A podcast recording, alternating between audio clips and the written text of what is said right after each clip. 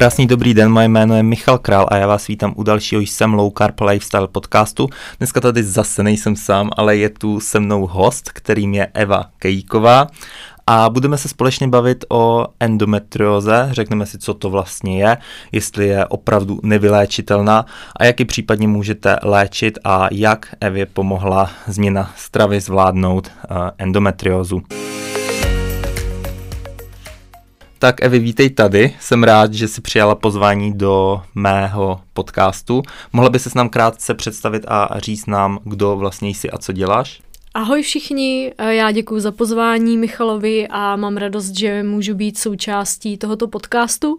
Na začátek bych asi chtěla říct, že jsem žena a je to důležité, aby to tady zaznělo právě z toho důvodu, že mám ženskou nemoc, která mi byla diagnostikovaná v roce 2016, jmenuje se endometrióza a mm, já se tomuto tématu vlastně věnuju u sebe na blogu www.evaženám.cz a nejvíc aktivní jsem jsem na Instagramu zavináč evaženám.cz a nebo taky se věnuju tomuto tématu, ale nejenom jemu, ale i tématům kolem psychiky, eh, i kolem stravování eh, při endometrioze na svém podcastu, který najdete na Spotify i Apple podcastech pod názvem Eva ženám.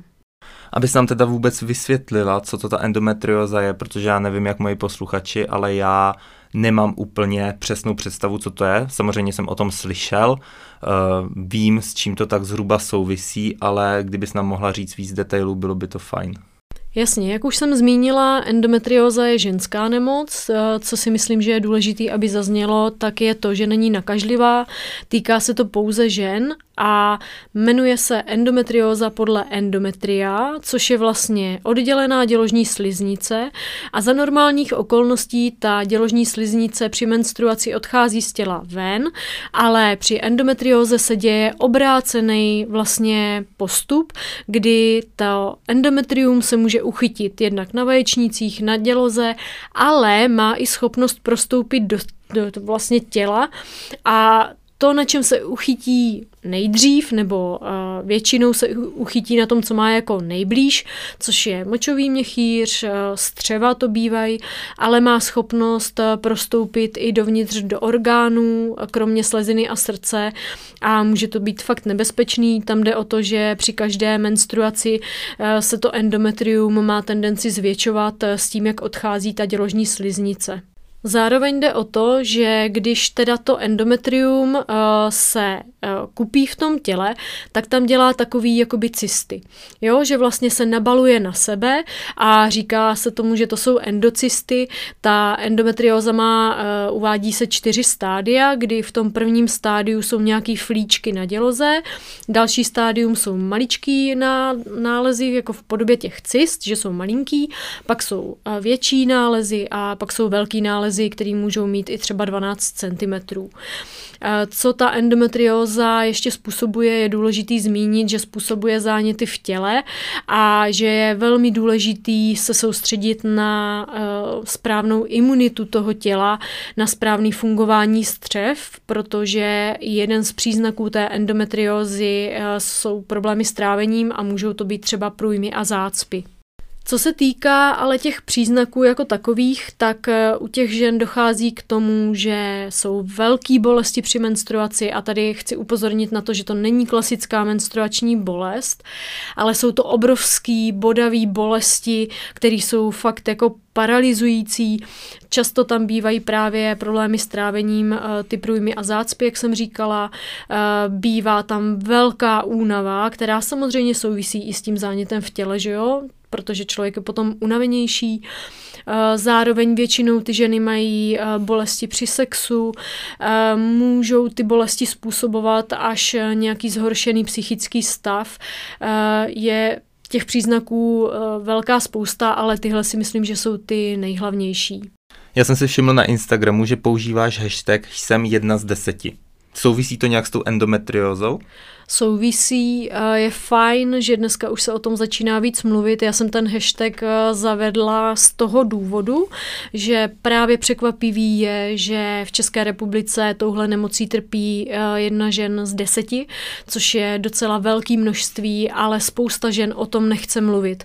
Nechcou o tom mluvit, protože to má velký vliv na ten život, jednak z hlediska těch bolestí, jednak z hlediska toho, že to ovlivňuje i pohlavní život, ovlivňuje to, to trávení a spoustu věcí, spoustu aspektů toho života a většina žen se snaží dělat, jakože jsou v pohodě, že jim nic není, protože i spousta lidí se k tomu tak staví. Jo, protože když žena řekne, že má endometriózu, tak se někdo zeptá, jako a co to je? Tak řekne, no, že má bolestivou menstruaci většinou, no a odezva je většinou, no to já mám taky. jo, takže je si myslím velmi důležitý a to, proč já to dělám, je tuhle informaci rozšířit do většího okruhu těch žen, protože i spousta žen, který mají ty příznaky a neví o tom, eh, že by to ta endometrioza třeba mohla být, eh, takže to je jeden z těch důvodů, ale hlavní důvod eh, zavedení toho hashtagu byl kvůli tomu, aby se ženy nebály otevřeně o tom mluvit. Mm. Ty jsi vlastně už zmínila, že ti doktoři objevili, zjistili endometriózu v roce 2016. Mě by zajímalo, jak se vlastně na to přijde. Ty jsi šla k doktorovi a ten ti řekl, hele, paní, máte endometriózu? Nebo, nebo jak to bylo? Jo, jo, super otázka. Uh, ono, uh, u mě to bylo jako z příznaků, vlastně dá se říct, jo, protože já jsem měla velký problémy s trávením a mm, začaly mi i ty bodavé bolesti, ale první, co ta doktorka udělala, je to, že mi eh, vzala krev a poslala to do laboratoře kde uh, může se podle určitého markru vlastně zjistit, jestli to ta endometrioza je nebo není. Ale mě to tam vůbec nevyšlo eh, průkazně. Vůbec, jo, úplně jsem to měla v pořádku. Uh, jenže podle těch příznaků, který se začaly zhoršovat, začaly mi potom i bolesti při sexu, tak postupem času tu doktorku to nám padlo vlastně jako samotnou, že by to mohla ta endometrioza být a poslala mě na laparoskopické vyšetření. Tady bych chtěla zmínit, že uh, já vždycky říkám, že ta endometrioza nejde zjistit uh, jako ultrazvukem. Eh, píšou mi holky, no ale to není pravda, protože mě doktor řekl, že mi tam našel nějaký útvar a že to je asi pravděpodobně endometrióza. To asi pravděpodobně je tam velmi důležitý, protože pořád ještě zůstává jedinou uh, prokazatelnou uh, vlastně metodou na zjištění té endometriózy laparoskopie.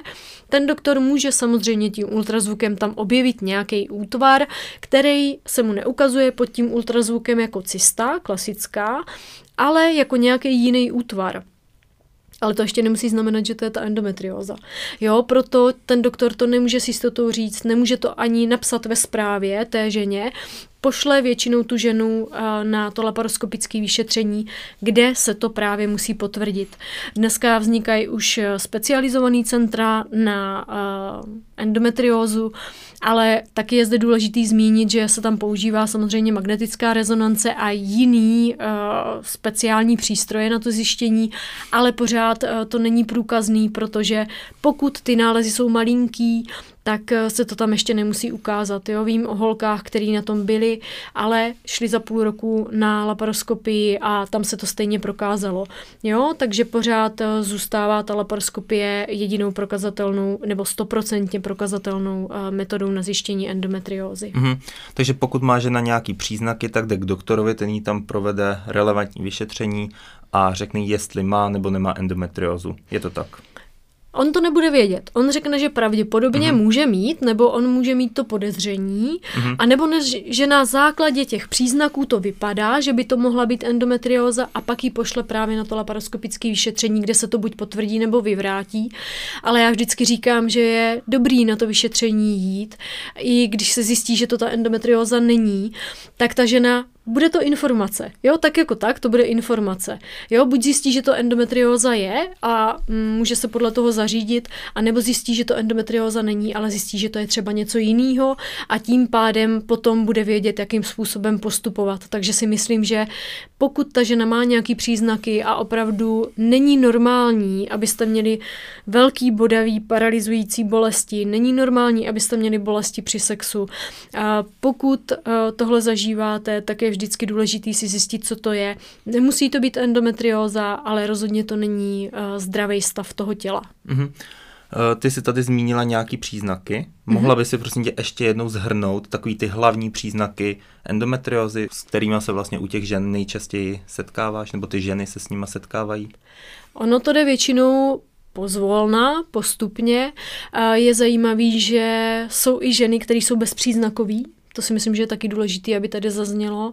Uh, jsou i ženy, kterým se přijde uh, díky tomu laparoskopickému vyšetření, který třeba podstupují ty ženy kvůli něčemu úplně jinému, tak jako druhotný nález tam objeví endometriózu.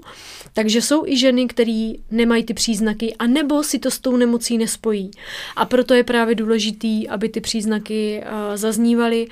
Eh, většinou jsou to průjmy a zácpy střídající se, eh, velká, velká únava. Já vím, že jsem vypila několik kafe za den, usínala jsem i ve stoje. Ono, my máme tendence si toho většinou nevšimnout, protože to přichází tak jako pozvolna, jo. Eh, a najednou pak jako člověk zjistí, aha, já už nemám tolik energie, co jsem měla třeba před rokem, jo, nebo před dvouma rokama. Takže ta velká únava je s tím hodně spojená bývají tam velké bolesti eh, při té menstruaci, ale můžou být i mimo tu menstruaci, což si myslím, že je taky důležitý říct. Já jsem třeba ty bolesti měla mimo menstruaci. Jo, že jsem se v noci probudila, měla jsem obrovský takovou bodavou bolest, která byla stálá a já jsem nevěděla, co mám dělat, takže jsem si vzala jeden aulin, nepomohlo to, prostě počkala jsem půl hodiny, vzala jsem si druhý, nepomohlo to, vzala jsem si třetí, nepomohlo to, vzala jsem si i balgin, pak jsem si dala panáka, protože to už se fakt jako nedalo vydržet. Já už jsem nevěděla, co s tím mám dělat, jo, to bylo hrozný prostě. A až potom se to začalo zmírňovat, že to chvíli bolelo a chvíli to ustupovalo. Ale ty bolesti jsou fakt obrovský. Mě psala jedna uh, paní, že měla tak obrovský bolesti, že křičela tak nahlas, že ji slyšeli i sousedi, odvezli ji do nemocnice a tam jí udělali veškeré vyšetření na úplně všechno a řekli jí, že teda jí budou asi muset poslat na psychiatrii, že jako není možný, že prostě fyzický problém to prostě není, jo? že jako teda asi je jako blázen, nebo že jako že oni neví vlastně co s tím. A musím říct, že do dneška tu ženu obdivuju za to, že i v těch velkých bolestech, kdy je nejtěžší se postavit sama za sebe, to udělala a řekla, tak teda neexistuje, prostě tak se podívejte dovnitř, jo, protože tam musí něco být. Poslali na tu laparoskopii a objevili tam tu endometriózu. Jo, takže ty bolesti jsou fakt jako veliký a nemusí být jenom u té uh, menstruace jako takové, to je taky ještě důležitý zmínit. A většinou tam bývají uh, i ty bolesti při sexu. A ty bolesti při té menstruaci nebo mimo menstruaci a bolesti při sexu se velice podepisují potom na tom uh, psychickém stavu těch žen, protože to ovlivňuje vztah jejich partnerských samozřejmě, ovlivňuje to i jejich práci, protože když mám bolesti a je mi zle, tak se mi těžko pracuje a potom tím pádem to ovlivňuje hodně tu i psychiku jako takovou a Hodně ženám s endometriózou právě časem se třeba předepisují i antidepresiva.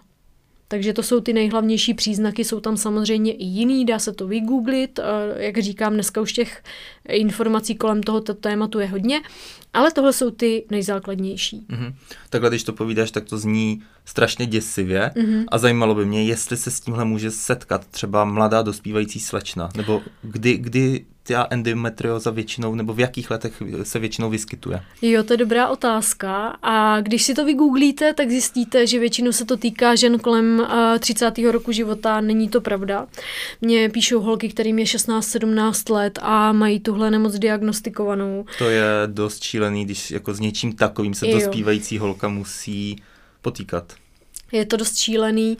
Hlavně je taky na tom šílený i to, že jsou i holky, které od té první menstruace už mají obrovské bolesti a žijí tak třeba 10 let a teprve teď postupně tím, že se ty informace k ním dostávají, tak teprve zjišťují, co vlastně je tou pravou příčinou toho a že to může být ta endometrióza a že to, co vlastně zažívají, není úplně jako v pořádku. Dobře, hele, a má pro tebe osobně endometrióza nějaký omezení? To je dobrá otázka a dá se na to dívat z více úhlu pohledu, protože uh, teď už ne. Dá se říct, že dřív uh, mě to omezovalo hodně. Uh, já jsem hlavně neměla vůbec energii na nic. Jo, byla jsem úplně v háji. Eh, když mi endometriózu zjistili, tak eh, to pro mě byla psychická rána, protože, eh, co tady ještě nezaznělo a možná by to bylo důležité tady zmínit, je to, že i jako je jeden z příznaků endometriózy se uvádí neplodnost, ale to je sporný, jo. Jde o to, že když ta žena je třeba neplodná, tak oni pošlou doktoři jít třeba eh, právě eh, na vyšetření kvůli endometrióze, jestli ta neplodnost není způsobená tou endometriózou. Takže se uvádí, že endometrióza může způsobit až neplodnost. Ale podle i rozhovorů eh, třeba například s panem doktorem Drahoňovským, což je ginekolog a mluví o endometrióze otevřeně, že oni o té nemoci moc neví.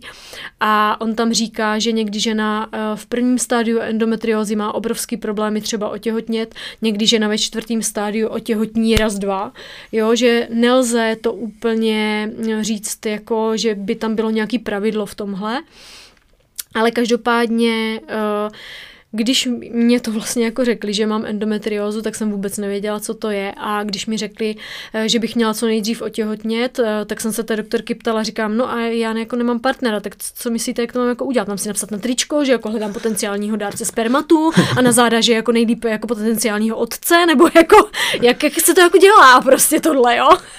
jsem si z toho jako dělala srandu v první chvíli, ale uh, Vlastně já jsem potom třeba i přemýšlela nad tím, jestli si nezamrazit vajíčka, nebo jakým způsobem vůbec se k tomu jako postavit. A nakonec co vlastně tenkrát pro mě bylo jako hodně těžký, bylo to, že mě vlastně někdo řekl, že něco ovládá moje tělo. A já jsem to nikdy neměla nastavený uh, na to, nebo jsem si vždycky říkala, jako tak buď dětí mít budu nebo nebudu a nikdy jsem to úplně neřešila. Ale ve chvíli, kdy mi někdo řekl, že bych nemohla, tak jsem si říkala, no tak počkat, to teda ne. jo, že jako mě nikdo nebude říkat prostě, co můžu a nemůžu. A vlastně jsem s tou psychikou pracovala tak, že jsem si řekla, ale to je moje tělo já si sama budu určovat, jestli jo nebo ne. Jo, a vlastně jsem k tomu začala přistupovat úplně obráceně. Že já udělám všechno pro to, abych to změnila. Jo, a to rozhodnutí si myslím, že tam bylo to zásadní. Takže dneska dá se říct, eh, že já jako to omezení uh, nevidím nebo neberu, protože a k tomu se dostaneme. Eh, jakmile jsem změnila stravu, obrovsky energeticky mi to pomohlo. Začala jsem pracovat s tou psychikou jako takovou a vlastně k tomu přistupuju úplně eh, s jiným nastavením, eh, než když mi tu nemoc diagnostikovali. Takže dá se říct, že dneska v tom ty omezení já nevidím, ale rozumím tomu, že ženě, které ta endometrioza je diagnostikovaná, tak najednou, když jí řeknou, hele, měla bys mít co nejdřív dřív dítě, pravděpodobně nebudeš moc otěhotnět, což většinou říkají a nemělo by to takhle úplně zaznívat, protože se dá říct, že to není úplně pravda, nem, nemusí být, ale zároveň jako chápu, že ti doktoři nechtějí tu ženu připravit o možnost mít děti, jo? takže dá se to i chápat z tohohle úhlu pohledu. Zároveň, eh, když ta žena si začne o tom zjišťovat informace, tak zjistí, že by jí mohla pomoct protizánětlivá strava, což znamená obrat o 180 stupňů většinou, eh, že by měla třeba pracovat nějakým způsobem na psychice a tak dál. Takže vlastně eh, může se to z určitýho úhlu pohledu té ženě na začátku zdát, že jako se bude muset omezovat nebo něco měnit a že vlastně Mm, jo, může se jí to zdát jako omezení, ale já to tak jako osobně nevnímám. Mě ta nemoc víc dala, než vzala, jo, hmm. takže mě to právě naučilo uh, ty věci změnit a i převzít odpovědnost za svůj život, to, že já jsem tím tvůrcem a že já si to můžu udělat podle sebe vlastně. Teď by mě ještě prosím tě zajímalo, v té době, když ti tu endometriózu diagnostikovali, jaký dopady to na tebe mělo a co se ti honilo v té době hlavou? Ta psychika jako taková eh, na začátku tím, že jsem o tom neměla moc informací, tak eh, jako vyděsilo mě to těhotenství a přemýšlela jsem, že bych si nechala zamrazit vajíčka, ale když jsem zjistila, že bych si do sebe musela píchat nějaký hormony, tak eh, jsem absolutně řekla, že ne, protože uh, jsem si říkala, tak ono je to totiž jako navázaný i na ty hormony, ta nemoc, uh, jo, protože ženy s endometriózou většinou mají zvýšenou hladinu estrogenu, což právě potom uh, je dobrý nějakým způsobem uh, regulovat tou stravou taky. A věděla jsem, že uh, to může mít na tohle vliv. A konečně jsem to měla jako pojmenovaný, takže to pro mě třeba bylo jako pozitivní, to, že jsem věděla už, co to je, ale zároveň to sebou neslo strachy. Jo, já v té době uh, jsem vlastně, řekla bych, že jsem to uh, trošku potlačila v sobě vlastně takový to, že eh, to dělá mozek, když zažije nějaký šok, že to jakoby, to vždycky přirovnávám k tomu, jako kdyby to eh, v tom mozku byly takový šuplíčky, jo, a ten mozek prostě to téma dá do toho šuplíčku a jako zavře ho. A jakmile seš teprve připravený na to nějakým způsobem to jako řešit, i fyzicky a i psychicky, tak ten šuplíček se začne pomalinku jako pootvírat a to téma teprve tí začnou docházet i ty ostatní souvislosti a tak dál. A na mě to mělo největší vliv uh, Jednak v tom, že jsem teda si řekla OK, uh, vlastně potlačila jsem to, co by to pro mě mohlo znamenat a řekla jsem si OK, já to změním. Uh, v té době uh, mi vlastně ginekoložka doporučila knížku Jídlo na prvním místě a v Holserty, že ta strava pomáhá. A já vím, že v té době jsem pomalinku začala vysazovat lepek, laktózu, omezila jsem příjem cukru asi na třetinu, což mi i v té době pomohlo se záněty v těle, který jsem hodně měla. A já jsem potom se rozhodla, že teda OK, vycestuju do zahraničí, protože jsem vždycky o tom snila, chtěla jsem si to vždycky vyzkoušet. Jela jsem na Nový Zéland, tam jsem byla asi 9 měsíců a zjistila jsem, že když jsem psychicky v pohodě, tak je mi líp. A to byl uh, super uh, signál pro mě v tom, že na tom budu chtít pracovat, to byla jedna věc. A druhá věc byla uh, i ta strava. Mi v tom hodně pomohla, ale pořád to nebylo ještě ideální. A když jsem se vrátila do České republiky, tak to pro mě byl ten nejzásadnější moment v té psychice, kdy já jsem se z prostředí, kde mi bylo dobře, uh, s tím, že jsem si tu endometriózu nějak ani nepřipouštěla, protože tím, že mi bylo psychicky líp, uh, líp jsem i jedla, tak mi vlastně bylo celkově líp. A když jsem přijela zpátky, to bylo, jak kdyby mě někdo vrazil. jo, jako fakt eh, je to zajímavé to pozorovat, Jednak jak ta mentalita tady vlastně, eh, ty lidi jsou úplně jinak nastavení, jak to na tebe neuvěřitelně působí, ale jako je to logický, že jo, my všichni vydáváme nějakou energii a tím se navzájem ovlivňujeme.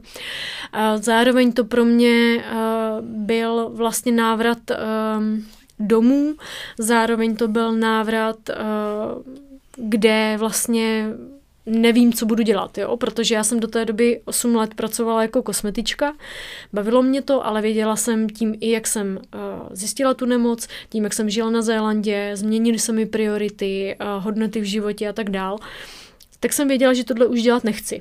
Jo, jenomže já jsem vždycky v životě měla cíl a najednou jsem ho neměla, takže jsem stála jakoby na kraji propasti, a nevěděla jsem, co je dál. Říkala jsem si, OK, tak pro většinu lidí je smyslem života mít třeba rodinu a děti. A teď já nevím, jestli ty děti někdy budu moct mít a třeba je nebudu mít a třeba mě nikdo ani nebude chtít, protože mám bolesti při sexu, nemůžu, jo, vlastně a teď se mi to všechno v té hlavě motalo a najednou mi to všechno začalo docházet. A to bylo jako v prdeli, to musím říct jako na rovinu, že to jsem byla úplně v hajzlu, protože jsem na dva měsíce přestala mluvit. Uh, tam došlo k tomu, že uh, já jsem jako mohla si eh, objednat kilo jablek, jo, třeba nebo něco v obchodě, jako říct eh, v podstatě organizační nepodstatné věci, ale nešlo mi mluvit o hlubokých věcech, o sobě, o mm, nějakých eh, věcech, které já jsem prožívala uvnitř a to bylo moje rozhodnutí k tomu, abych vlastně začala chodit na psychoterapii, což bylo skvělý. Do dneška, jak jsem měla tenkrát vyplej ten mozek, úplně prostě nevím, jestli to byl nějaký zkrat, nebo si potřebovalo podvědomí to nějak pořešit, netuším, ale do, do dneška si pamatuju, jak jsem šla na to první sezení. Něco jsem tam říkala té psychoterapeutce a ona mi jako odpovídala, vlastně mi opakovala to, co já jsem řekla. A já jsem tam seděla a úplně jsem na to hleděla. Říkám, aha, OK. Jakože a doteď si moc nepamatuju, co jsme vlastně na tom prvním sezení řešili. Ale bylo to skvělé. Já jsem uh, se rozhodla, že to všechno změním. Já jsem si dala za svůj cíl to, že se uzdravím a uh, v té době jsem měla pocit, a to je taky vtipný, jo, intuice, že mám o tom tématu informovat, že proto tu endometriózu mám, abych vlastně tohle téma šířila a pomáhala těm ženám, takže mě jako něco říkalo, že si mám založit blog, což nedávalo smysl, protože já jsem blogy nikoho nikdy nesledovala, mě to nebaví ani teď, já nejsem, nejsem konzument prostě vůbec a obdivuju lidi, že to baví číst články a sledovat ty věci, protože já to tak úplně nemám. Takže to vlastně nedávalo smysl tou logickou myslí, myslím, jakoby tou racionální. Nicméně uh, jsem si uh, našla někoho, kdo mi uh, vytvořil uh, ty webovky a začala jsem to postupně dělat. Uh, naštěstí Verča Vív uh, se tenkrát zabývala tím, že dělala webovky, což mi hodně pomohlo. A um, pomohla mi na tom začátku. A začala jsem se tomuhle tématu věnovat, takže jsem si vlastně našla nějaký svůj vyšší cíl, nějaký poslání. To byla jedna věc, která mi v tom hodně pomohla, zároveň ta psychoterapie. A tenkrát to bylo přesně v lednu 2018 jsem se rozhodla, že radikálně změním tu stravu, že definitivně prostě ty sacharidy snížím na minimum. A to mělo obrovský efekt potom, protože co by mělo zaznít je to, že pokud je člověk psychicky na dně, je unavený a nemá energii, nemá sílu na to vůbec třeba něco dělat, tak si myslím, že je hodně důležitý právě tu stravu změnit, protože to zvedne tu energii. Eh, u mě to bylo jako z nuly na sto. Jo, po tom měsíci já jsem byla překvapená, jsem si říkala, tak všichni říkají, cukr je energie, že jo, prostě, tak to nedává dobrý smysl, jo, že vlastně teď mám spoustu energie, ale bylo to právě skvělý. A i kdyby to byla jediná věc, kterou mi ta změna stravy dala, tu energii, kterou já jsem najednou v těch 33 letech měla stejně jako ve 20, tak i kdyby to byla jediná věc, kterou mi ta změna stravy dala, tak vím, že u toho zůstanu a už se nikdy nebudu stravovat jinak. Jo, myslím si, že tohle je velký i bonus té změny stravy pro ty holky s endometriózou a zároveň když teda uh, mi to zvedne tu energii, tak vím sama podle sebe, že mnohem líp se mi potom i mění ta psychika, pracuje se na té psychice, než když jsem energeticky v háji a dává to smysl, protože když jsem v energetickém deficitu a mám si zvedat jakoby tu energii k nějakému pozitivnímu myšlení a tak dál, tak uh, je důležité, abych na to tu energii měla. Mm-hmm. Já se tě ještě zeptám v souvislosti s tím Novým Zélandem, hmm. protože to mě hodně zaujalo. Nevěděl jsem mimochodem, že jsi tam byla okay. a že jsi tam byla 9 měsíců, takže to je nová informace pro mě. Každopádně, ty jsem tam byla 9 měsíců, cítila se tam velice dobře. Musela hmm. se i přesto třeba někdy vyhledat lékařskou pomoc, že, že tě bolela endometrióza nebo něco takového? Ne.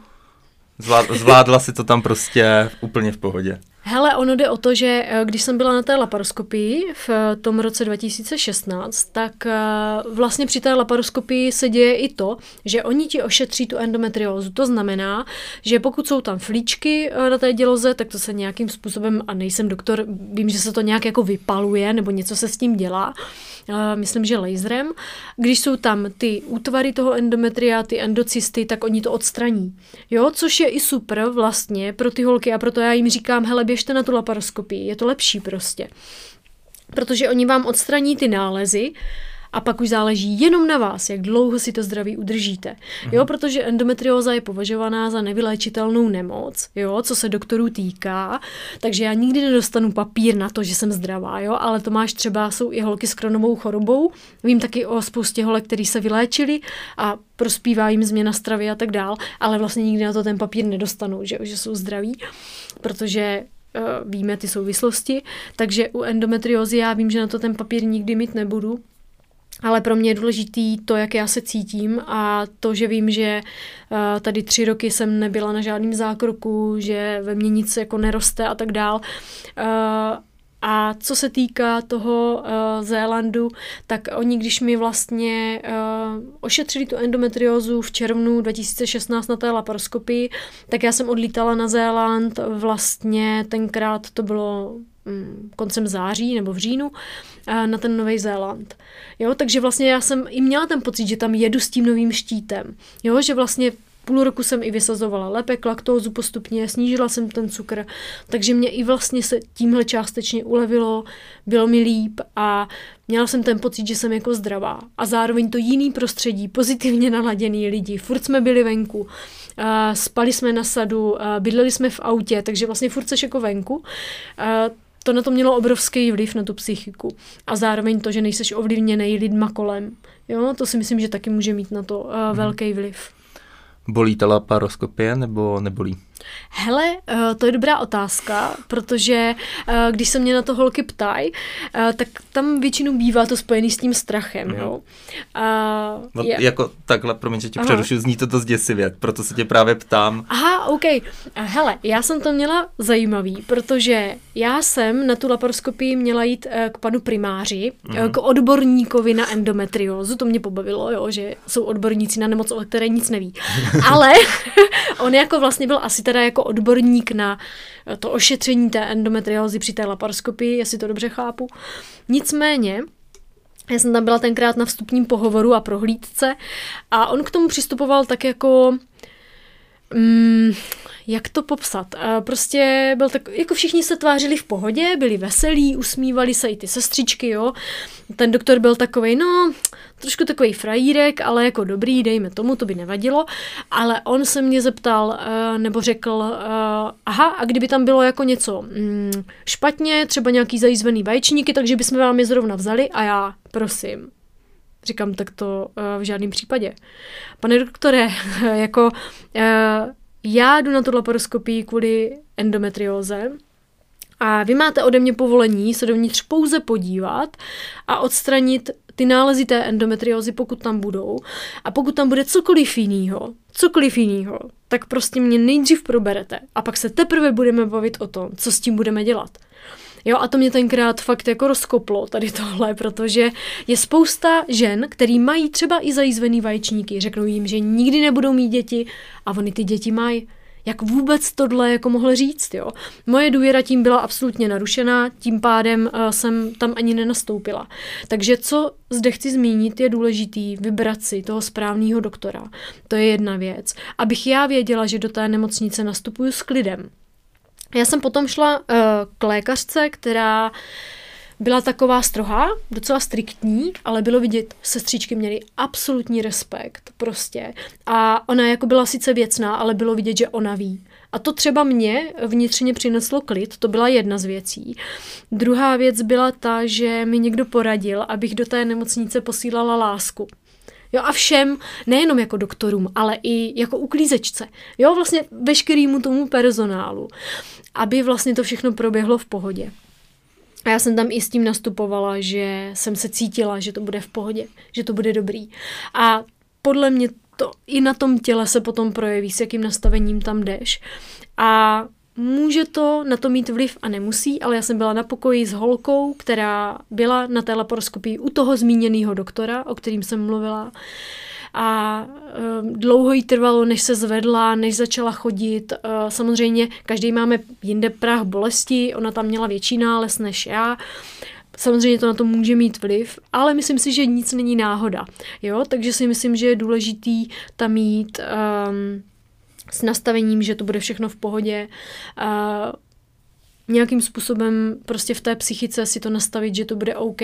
Já jsem hnedka potom začala chodit, uh, jasně je tam uh, to, že vlastně při té laparoskopii oni tě uh, nafouknou vlastně, takže potom se vstřebává ten vzduch, takže to bylo trošku nepříjemný, ale nemůžu říct, že by to pro mě byl nějaký hrozný zážitek, to vůbec, jo, jako mm, vzpomínám na to tak, že to bylo úplně v pohodě a myslím si, že mnohem důležitější je to, co přišlo potom a to bylo to, že já jsem konečně věděla, co mě je. Já jsem chodila po všech možných vyšetřeních, tím, že jsem měla trávicí potíže, tak jsem byla na kolonoskopii, gastroskopii, prostě na sonu celého břicha. Furt mě všichni tvrdili, že jsem v pohodě a posílali mě, a jdu na psychiatrii, že to bude asi teda psychický. A já jsem říkala, to není možný prostě.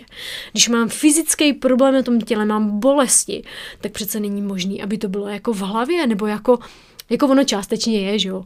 My si to jako, tou hlavou jako si to způsobujeme ty nemoci často, jo. Ale e, nedávalo mi to úplně smysl a pro mě bylo vlastně velkým uklidněním na tom začátku, když se zjistilo, že to ta endometrióza je. A dneska to laparoskopické vyšetření je fakt jako, já jsem měla, e, vlastně mám jízvičku jakoby v pupíku, což tam není vůbec jako vidět a jednu jsem měla jako v tom podbříšku, myslím, jednu nebo dvě, teď už si nejsem úplně jistá, ale ono to tam ani už skoro není vidět a je to uh, velice běžný zákrok dneska a vždycky si myslím, že je i pro tu psychiku lepší vědět, než nevědět. Mm-hmm.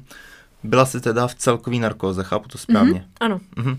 Dobře. Eh, potom hned další otázku na tebe mám. Ty už si zmínila, že je to ta nevyléčitelná nemoc, nebo podle doktorů je to nevyléčitelná nemoc. Jak ji teda léčí? Jestli ji vůbec nějak léčí, nebo co, co doporučují? Jo, to je dost zásadní otázka, protože doktoři, jak jsem říkala, o téhle nemoci nic moc neví. A oni to sami přiznávají, pokud jsou soudní, pokud nemají ten uh, božský komplex. Um, jediný, co vlastně ti doktoři, oni jako ví, co to je. Že to je to endometrium, ta děložní sliznice, že to způsobuje ty cysty, eh, že, to, že se to může uchytit na kterýmkoliv orgánu, kromě sleziny a srdce, nebo to prorůst do toho orgánu. Proto je i důležitá ta laparoskopie, aby se to třeba odstranilo, pokud je to na nějakým orgánu a neprorostlo to dovnitř a nenarušilo to vlastně ten orgán jako takovej. Ale to, jak to řešit, je druhá otázka. Doktoři k tomu mají přístup většinou ten, že teda uh, jde se na tu laparoskopii, tam se to třeba potvrdí, ta endometrióza. A první, co mě řekli, že je důležitý, abych co nejdřív otěhotněla, to je jeden přístup, uh, protože oni to myslí jako dobře, jo, aby ta žena nepřišla o tu možnost mít děti, to je jedna věc. Uh, co je horší přístup z mýho úhlu pohledu je ten, že jim rovnou řeknou, že musí jít na IVF, na umělé oplodnění, což není pravda. Jo, je dobrý ze začátku eh, nejdřív to zkoušet, eh, nebo jít na jiný další vyšetření, na průchodnost eh, vejcovodů a, a tak dál, na věci, co to můžou ovlivňovat i jako další ale není pravda, že žena s endometriózou nemůže nutně otěhotnět. Jo? Není to stoprocentní, jak jsem říkala, někdy žena v prvním stádiu nemůže otěhotnět, má s tím třeba problémy, někdy žena i v těžkém stádiu endometriózy otěhotní raz, dva. Jo? Takže uh, to těhotenství oni doporučují. Jde tam taky u toho těhotenství i o to, že ta žena vlastně v tom těhotenství nemá tu menstruaci. Takže většině žen se v těhotenství ta endometrióza zlepší, ty nálezy se třeba i zmenší, takže to je vlastně ten benefit toho. A jsou i ženy, které vlastně díky tomu těhotenství si to vyřeší, že ta endometrióza uh, se jim potom netvoří dál. Ale jsou i ženy, kterým jo. Jo, ten nemoci prostě dělá, co chce. Další uh, možnost uh, té v úvozovkách léčby, uh, říkám v úvozovkách, protože já, když jsem byla na konzultaci u doktorky po té laparoskopii, tak ona mi uh, řekla, hele, tady jsou hormony, které budete brát v kuse, uh, nebudete mít tím pádem menstruaci a tím jako pádem vlastně by se ta endometrioza měla zlepšit. To měla mě zaujalo a ptala jsem se, říkám, OK, takže když já budu brát ty hormony, tak se vyléčím, jako rozumím tomu dobře. A ona, no, jako mělo by to pomoct, prostě a měla hrozně vyhýbavý odpovědi vlastně. A já tím pádem, když jsem potom si měla brát první tu pilulku, protože tak je důležitý zde zmínit, eh, co to způsobí, když berete v kuse eh, ty hormony, jsou to hormony podobné antikoncepci, Což taky uh, je otázkou, jestli je to dobře nebo není, protože pokud já mám nemoc, která je spojená s nějakou hormonální nerovnováhou a beru do toho hormony, který v každém těle způsobí něco jiného, tak je otázkou, jestli je to dobře nebo špatně, jo, taky. No nicméně, uh, já jsem si ne- nečetla vůbec příbalový leták, protože jsem si říkala, člověk si může spoustu věcí vsugerovat, ale měla jsem před sebou tu pilulku, která se začíná brát první den menstruace a já jsem začala brečet Jo, to pro mě byl zajímavý signál toho těla, že vlastně tak se mi vyhodila do koše. Jo, a nezačala jsem to vůbec brát. A ta vlastně uh, hormonální v úvozovkách léčba způsobí to, a většinou se dává třeba jenom na rok. Jo, způsobí to, že ta žena nemenstruuje, ale to jí hodí do umělého přechodu. To znamená, že může přibrat na váze, můžou jí uh, začít vypadávat vlasy, uh, zhoršit se kvalita pleti, může naopak začít uh, růst, uh, třeba zarůstat horní red, jo, prostě co se ženám všem jako děje při klimakteriu vlastně, můžou být velký výkyvy v teplotách, jo, horko zima, ale má to i vliv hodně na psychiku. Jo, ty holky, které ty hormony berou uh, třeba první tři měsíce, většinou ta největší disbalance bývá v těch prvních třech měsících braní tady těch hormonů, tak eh, co hodně se setkávám s tím, že holky říkají, že eh, byly strašně hormonálně nevyrovnaný právě. Jo, že chvilku brečeli, chvilku se smáli, chvilku byli apatický prostě a že se to nedalo vůbec ovládat.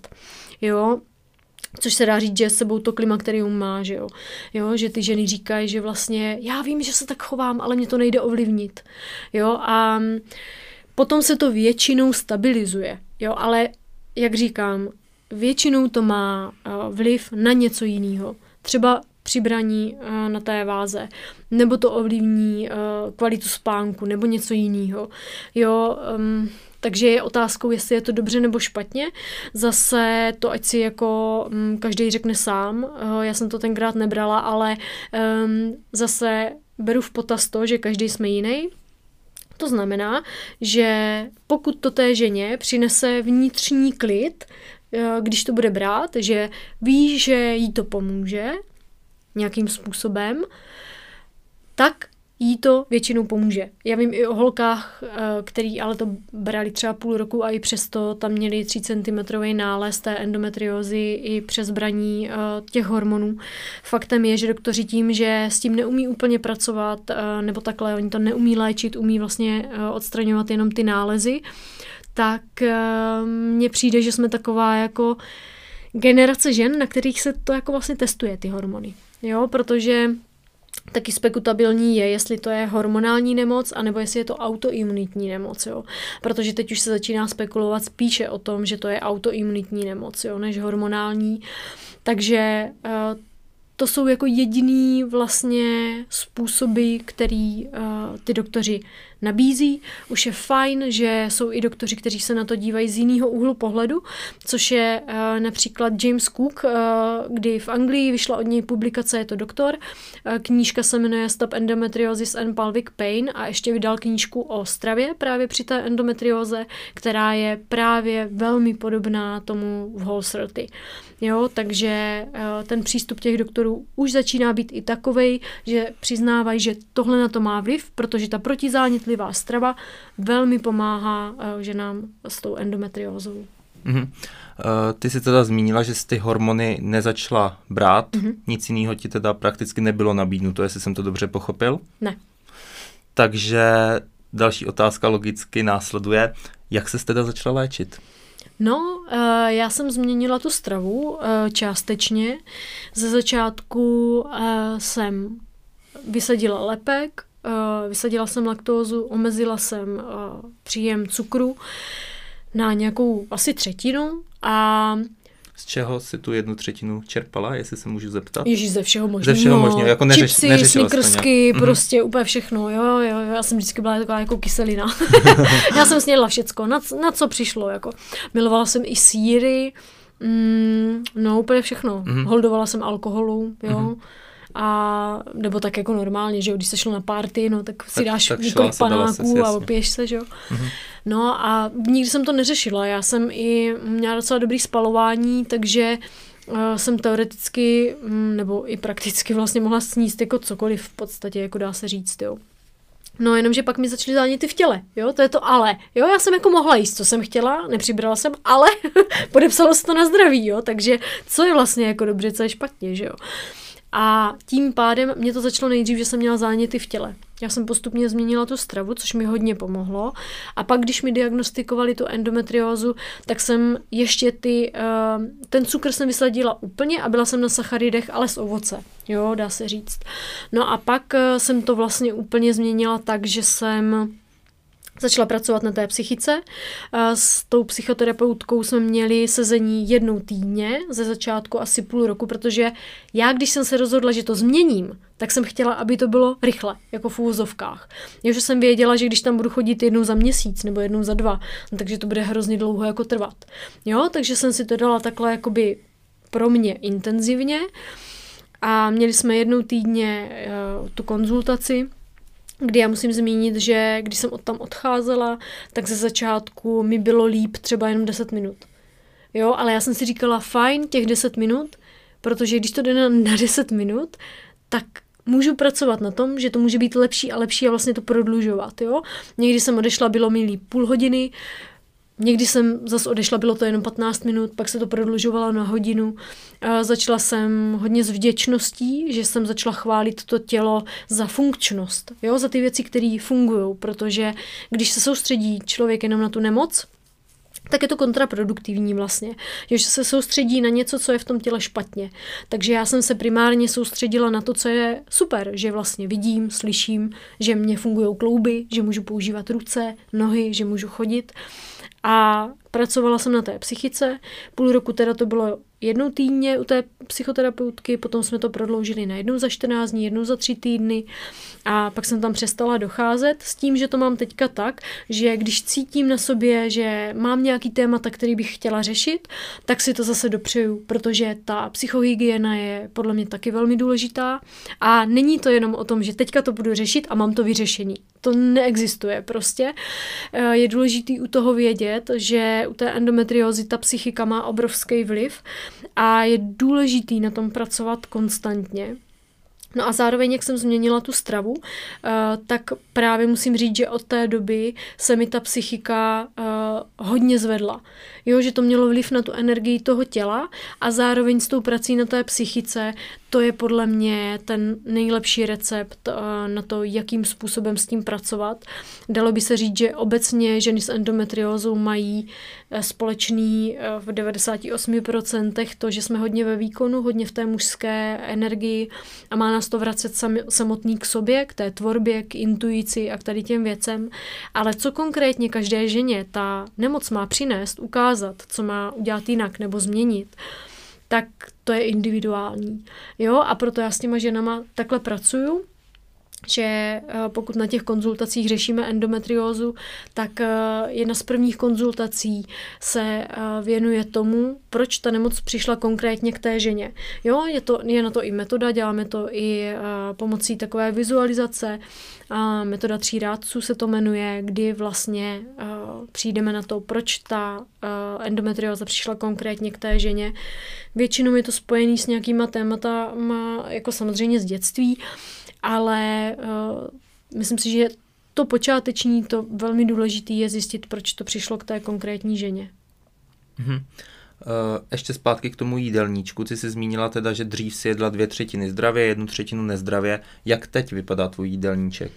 Já jsem začínala tím, že jsem striktně v Whole 30 držela od toho ledna 2018, zrovna to vyšlo na leden, jo, to nebylo tak, že bych si řekla, aha, od ledna začnu, ale ono to tak Jasně. prostě zrovna vyšlo.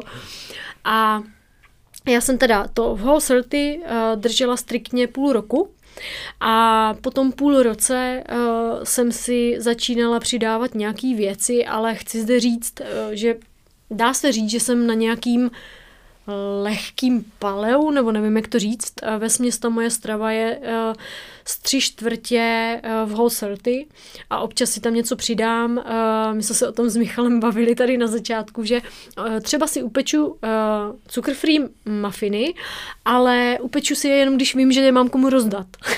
jo, nebo prostě, že si vezmu jako jeden, jo, třeba, mm, nebo si dám, já nevím, půlku jabka někdy, jo, ale je to, musím si hodně hlídat ten příjem těch sacharidů protože je zajímavý eh, pozorovat, jak to tělo jde hned do zánětu.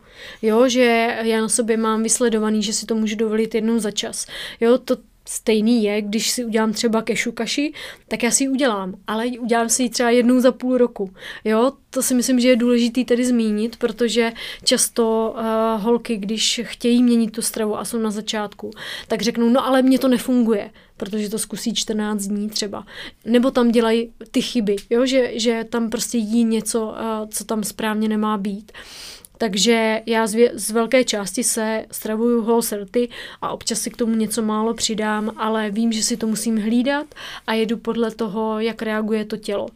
Jo, takže se dá říct, eh, že se řídím hodně tím, co to tělo vlastně potřebuje. Mhm, takže v zásadě jíš prostě průmyslově nespracované potraviny, čistý přírodní potraviny a uh, kombinuješ, bych tak řekl, holosroty a, a low carb stravování. To je tvůj recept, jak se uzdravit z endometriózy? No low carb, uh, low carb úplně ne, protože tam jsou mléčné výrobky a mě třeba ty mléčné výrobky nedělají dobře, mm-hmm. že mi způsobují uh, jako průjmy a má to vliv na ty střeva. Střevo je hodně důležitý u těch žen s tou endometriózou právě, takže dá se říct, že je to takový v whole sem tam si přidám něco jakoby z toho palea, spíš je to také šukaše, jo, mm-hmm. trošku, nebo si dám tu půlku toho jabka, jakoby, takže si výším jakoby ten příjem těch sacharidů trošku, jo, ale musím velmi opatrně. Takže to whole throaty, ale sacharidy relativně držíš nízko. Jo, jo, jo, dá se říct mm-hmm. takhle. Mhm. Co dalšího ti, kromě změny jídelníčku, pomohlo endometriózu zvládnout? Nejvíc uh, si myslím ta psychika. Mm-hmm. Uh, to je ale věc, která, jak jsem říkala, uh, se podepisuje na tom těle jako neustále. Uh, hodně mi pomohlo, proto je potřeba s tím pracovat. Hodně mi pomohlo, občas si zamedituju, ale spíš mi vyhovují jako mm, řízený meditace. A miluju spontánní tanec, to je taková, taková moje forma meditace. U toho fakt si ulítávám někam jako úplně mimo. Myslím si, že každý má něco svýho, co pro něj je to vhodný a je dobrý ty věci zkoušet právě. A co je ještě super, tak je třeba Wim Hofovo dýchání, který zase pomáhá proti těm zánětům v tom těle. Otužování je super, já nevím, jestli to máš vysledovaný taky, ale mně přijde, že u většiny lidí, kteří jsou nemocní, tak je jim furt zima.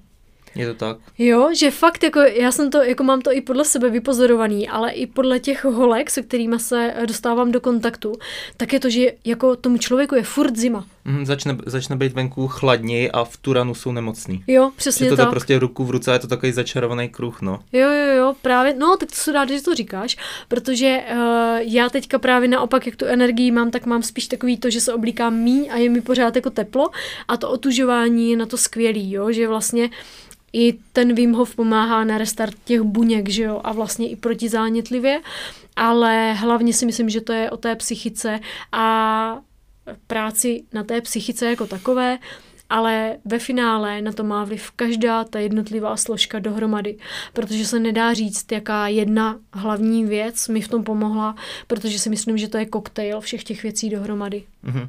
Prostě jako zdraví je to taky skládačka různých dílků a není tam jenom strava, ale těch věcí tam je milion. A ještě by mě zajímalo, za ty čtyři roky zmenšil se ti nějakým způsobem ten nález? No, já k doktorům nechodím, takže... takže těžko jako, dobrá otázka, ale hele, já jsem mm, vlastně tenkrát v tom roce 2016 měla tam uh, jako první stádium té endometriózy, takže oni to nějakým způsobem ošetřili, ale od té doby uh, já jsem si to řešila po svým, takže um, nedá se úplně říct. Jsou ale i holky, jsou případy holek, kdy třeba právě uh, zjistili, uh, vím jeden příběh o slečně, kdy jí zjistili tu endometriózu, uh, nějaký nález tam měla, odstranili jí to při laparoskopii, potvrdila se endometrióza a pak znova tím pádem, že se jí to tam začalo tvořit znova, tak už podle toho ultrazvuku věděli, že to pravděpodobně ta endometrióza je teda znova. A ona odletěla do Indie, začala uh, meditovat, začala dělat jogu, uh, byla v kontaktu s doktorem, který jí to monitoroval a jí se za měsíc ten nález zmenšil o centimetr. Jo, takže hodně záleží i na tom, co kdo z nás potřebuje. Jo, a to je právě to, co říkám, že za každou z nás ta endometrioza přišla z jiného důvodu a každá z nás pro to uzdravení potřebuje něco trošku jiného. To nemusí člověk měnit jako ten život o 180 stupňů a odjet na druhý konec světa. Jo, jako může, ale nemusí. jo, jako dá se to i tady, ale je to o tom step by step. Nechtít ty věci hned. To, co mě endometrioza naučila nejvíc, a pořád se to učím, je trpělivost. Jo, ta je v tom hodně důležitá. A ten odpočinek a ta laskavost k sobě. A pracovat postupně na sobě, ale nepřevádět si tu naši výkonnost, kterou my máme v tom, že jako chceme stabilní náladu a stabilní výkon a furt jako jsme uh, jako do toho ponoření a pracujeme a jedem, tak nepřevádět si tenhle model i do té práce na sobě a pracovat na sobě, ale zároveň dávat i tomu mozku třeba odpočinek na to, aby si toto podvědomí mohlo ty věci zpracovat. Protože čím se často setkávám je to, že ta holka mě řekne, hele, tak já teďka jako na tom pracuju, měním to a tak. A říkám, a kdy odpočíváš? Jo, že se sebe rozvíjí, poslouchá podcasty, čte knížky, říkám, a kdy ta hlava odpočívá, jako. Jo, takže ano, pracovat na sobě, ale zase to nepřehánět. Dávat si v tom i ten prostor pro to, aby to tělo si to přeuložilo, aby se to přeuložila ta hlava a nebát se toho, že to může trvat nějakou delší dobu, protože jsme zvyklí na ty rychlé řešení. Vezmu si tabletku a jsem zdravá, prostě, jo, nebo mám angínu, vezmu si antibiotika, za tři dny je mi dobře, jo ale přistupovat k tomu tak, že ano, můžete trvat delší dobu ta změna, ale o to bude trvalejší. Mm-hmm. Ty sama, teď a tady, cítíš se zdravá? Chvíle napětí. uh, hele, teďka, já jsem jako se nad tím zamýšlela totiž z toho úhlu pohledu, že uh, já jsem teďka byla na uh, jednom pobytu, kde jsme řešili ženskou rodovou linii a byla jsem na vaginálním mapování a teď jsem byla na vesmírné transformaci, takže uh, teď cítím, že to moje tělo se nějakým způsobem přenastavuje, takže cítím na sobě uh, nějakou změnu, která je zajímavá. Já jsem dva měsíce měla takový období, kdy jsem byla hodně energeticky dole a říkala jsem si, co se jako děje, jo. A teďka třeba to mám tak, že pozoruju na sobě, že jím třeba jenom jedno jídlo denně, někdy dvě, a že cítím, že se něco mění v tom nastavení toho těla a něco se tam děje, něco tam probíhá, nějaký procesy. Takže to pozoruju, trošku uh, jsem cítila, že mě malinko škrábe teďka v krku, ale zase se to jako spravilo, zase se to jako narovnalo. Takže pro mě odpovědět na tuhle otázku, co se týká endometriózy, tak ano. Ale chci k tomu jako dodat to, že když na sobě člověk pracuje a něco si mění, třeba i v tom nastavení té mysli, tak se to nám filtruje přes to tělo a krásně to, uh, myslím, že to byl, bylo někde na Instagramu jsem četla, kdy to dával, myslím, uh, buď Vojáček, anebo Honza Mendel. Uh, myslím, že Vojáček to tam dával, že říkal, hele, to, že jsem funkční lékař, neznamená, že nejsem nemocný. jo, že prostě někdo si myslí, že když uh, třeba psycholog, že jo, že má vyřešený svůj život, jo, to, to je úplná hovadina. Takže i mně se dějou věci, že mě třeba začne bolet v krku. Hodně mi v tom pomáhá psychosomatika, eh, kdy si přečtu třeba v knížce, eh, s čím by to mohlo asi souviset a pak si přijdu na to, kde to mám já, že jsem třeba něco neřekla, nebo jsem řekla něco s tím vnitřně nejsou srovnaná a nebo něco jiného.